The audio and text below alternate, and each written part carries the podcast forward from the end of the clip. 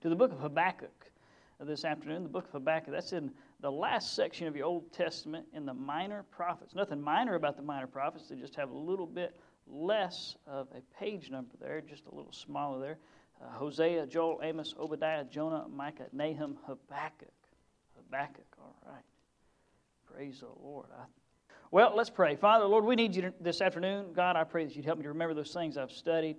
And Lord, I, I just thank you for the great opportunity, the grand opportunity to be here amongst fellow believers, Lord. Thank you for these uh, dear brothers and sisters in the Lord. And Lord, we pray, Father, as we look to your word, that you please help us to glean truth.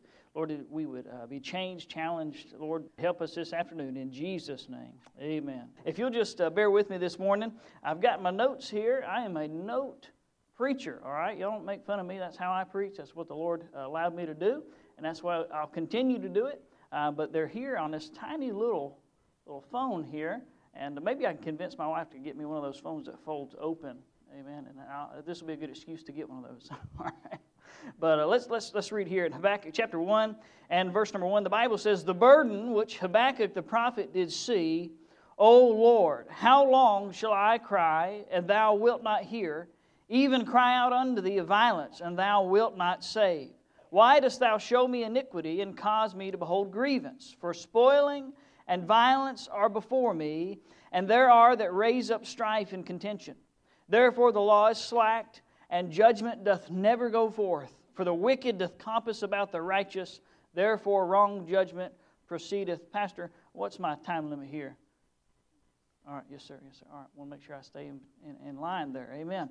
Well, Habakkuk is in an uh, interesting time period um, he, he is right there. In, uh, he's a contemporary of, not contemporary in a bad way. Amen. He's a contemporary of Jeremiah, Nahum, and Zephaniah. And the nation of Israel, well, technically, Judah specifically, has went into apostasy. Uh, they had just had a great, wonderful revival underneath the King Josiah.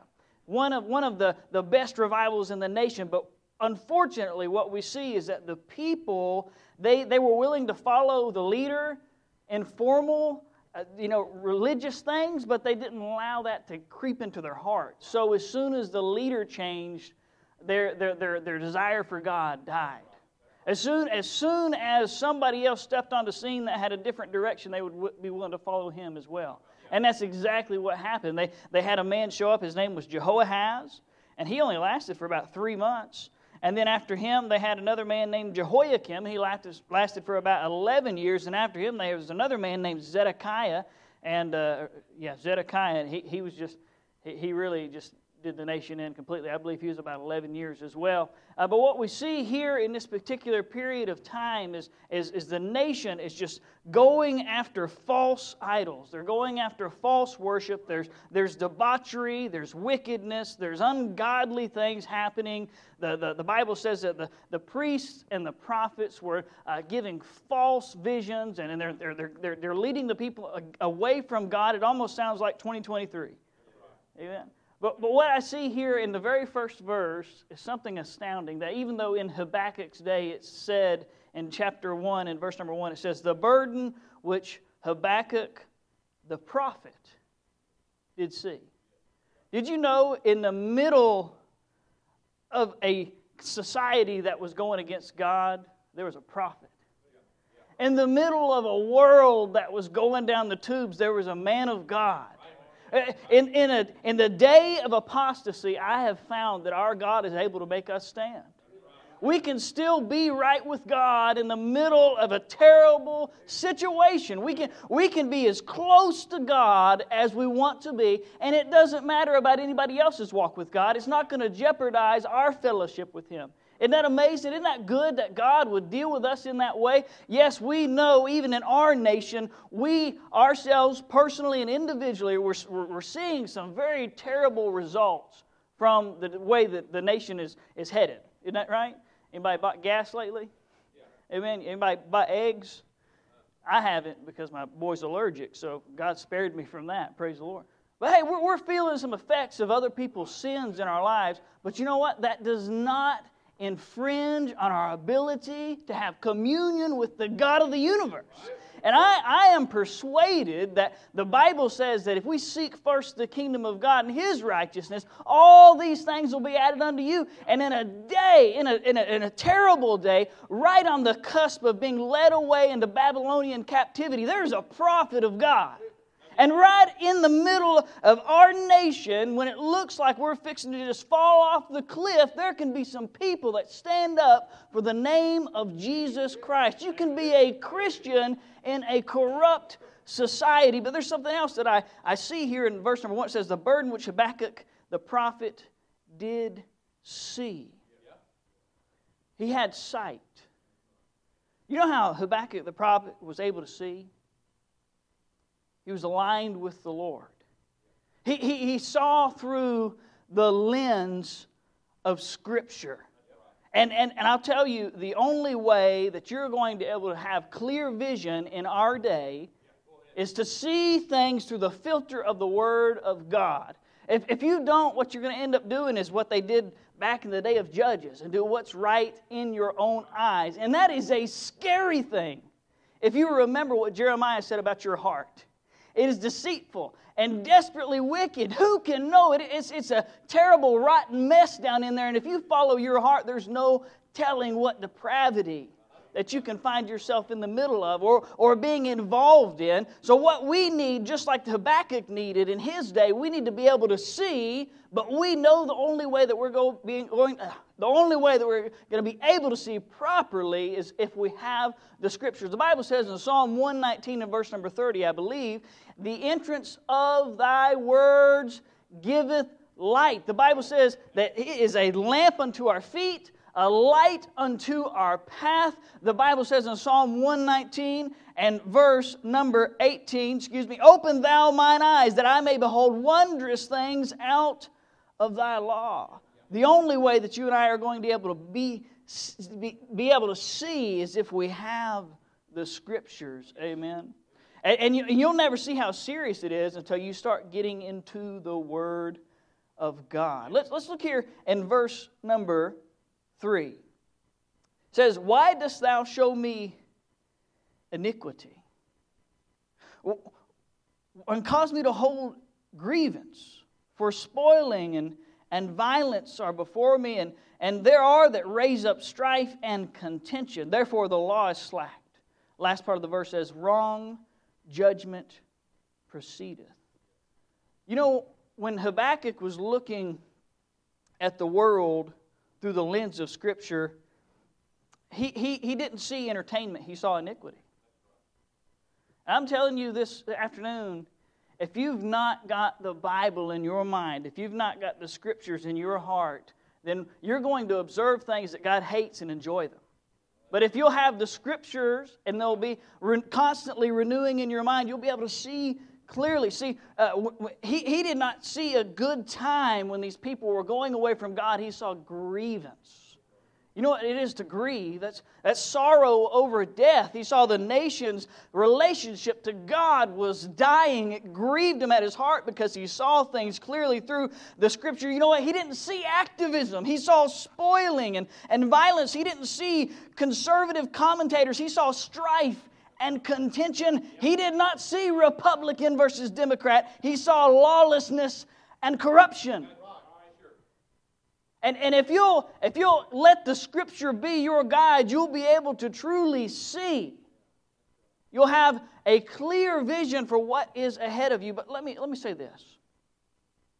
In verse number one, it says, The burden which Habakkuk the prophet did see. So he's a prophet, he's right with God. and a day when everyone else is going the wrong direction, he's able to have vision because he's got a verse, amen. He's, he's, he's got the scripture so he can see. But that didn't cause him to hate those people that he was looking at.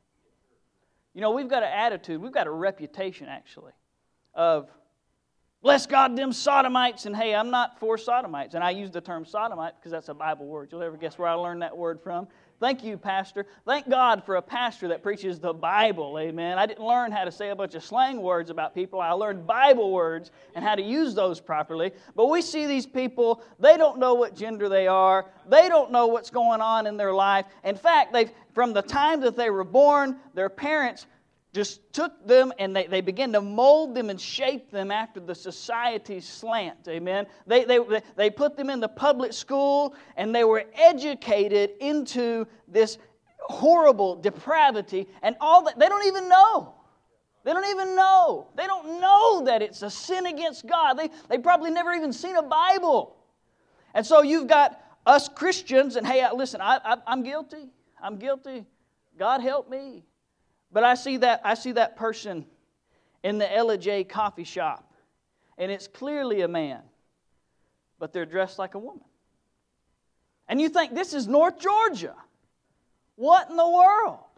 Or you, you go down and you hold gospel signs at the square, and you've got two sodomite women walking across. They're not even in the crosswalk. It's kind of indicative of their rebellion in general, amen. But, but they say we're brainwashed, and I yelled back that we're actually blood washed, but amen. Uh, I thought that was, that, was, that was pretty neat. But, you know, uh, the, the inclination of our heart a lot of times can be, oh, well man, I hate those people. I, th- those people deserve to get what's coming. And, and if you spend all your time listening to uh, people like Matt Walsh or Ben Shapiro or whoever the cool guy is nowadays. I, I, I, don't know. But if you listen to those guys all day long, then you're just looking for a, yeah, a zinger. You just want to get one over on them, right? But that's not what Habakkuk had in his heart. In verse number one, it says, the burden. The burden. The observation of these people's wickedness did not cause Habakkuk to despise or to berate his fellow citizens. It caused him to mourn over their impending doom. You see, when we, when we see those people, they're not just objects of scorn. They're, they're people that God has created in His image who have eternal souls that will spend their, their, their eternity in one place or another, either, either heaven or the lake of fire. And when, when we as Christians, yes, we're right with God in the day of apostasy. Praise God. We can see because we've got the King James Bible. Hallelujah. We can know and understand that what is happening in our nation is against God, but what are we going to do with it? We've got to have a burden for those people who are bound up in their delusion. They don't know any better. And listen, Habakkuk did not support, he, he did not make excuses for their wickedness but he did not delight in the thought of their demise. And, and I'd like to point this out. In verse number one, it says, The burden which Habakkuk the prophet did see. Whose burden is this? It's Habakkuk's. It's his burden. Now, a lot of times when we read the scripture, we'll see a burden that God has, and God gives that burden to a man to communicate to the people. God, God, God will tell a man, Hey, go tell those people I love them and I care for them, and I'm going to bring chastisement and punishment upon them to keep them from going off the cliff. Let them know I'm doing this in love. I've got a burden for them. And we expect that of God. Amen. Aren't you glad we can talk about God like that? The, the Bible says, Hereby perceive we the love of God that He laid down His life for us. Isn't that right? Praise God. For God so loved the world that He gave His only begotten Son that's, that's what God did for us. He had a burden, but this is not God. This, this is not God's burden. This is Habakkuk's burden. And if you and I are ever going to be effective in our work of the Lord, if we're ever going to get anything done, we've got to get our own. I'm reminded of the Apostle Paul in Romans chapter 9. I'm going to turn there because I can't remember specifically and I want to make sure I quote the Bible right. The Bible is important, amen. And I want, I want to quote it right. But, but, but the Apostle Paul had a burden for his people. The Bible says in Romans chapter 9 and verse number 1 I say the truth in Christ, I lie not. My conscience also bearing me witness in the Holy Ghost. He's saying, Listen, y'all, this is the truth. This is really how I feel about this.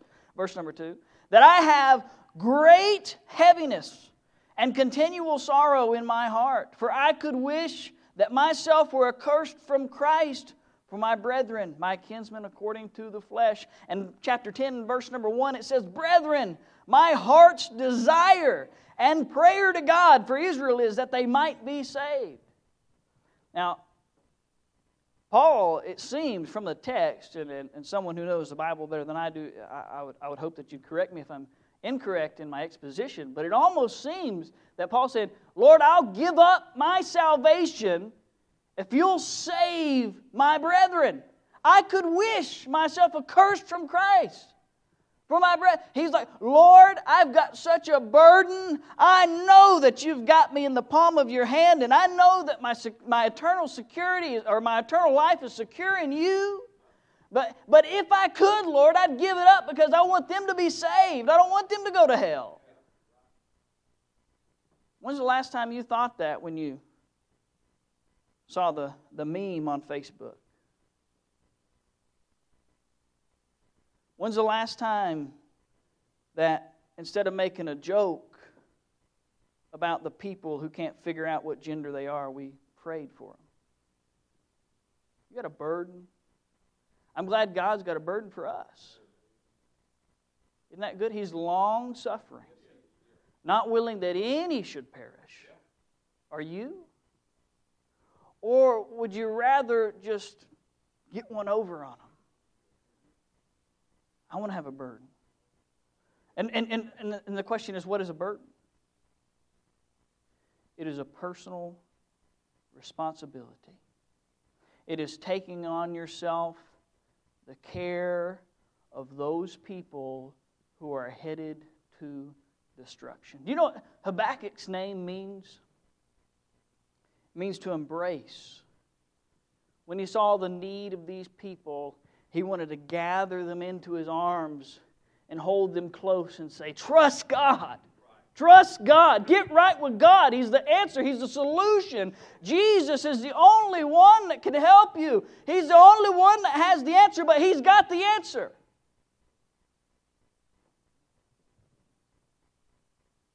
But you know who God has given the answer through?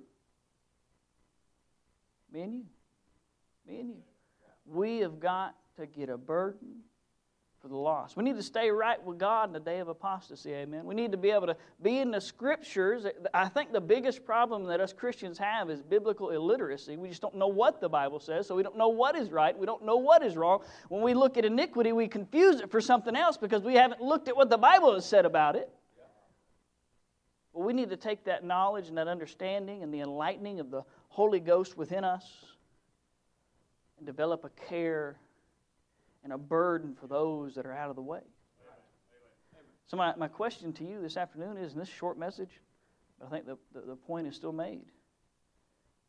Do you have a burden? You have a burden. You know what a burden will do? To back the prophet, when he had a burden, he cried out, Oh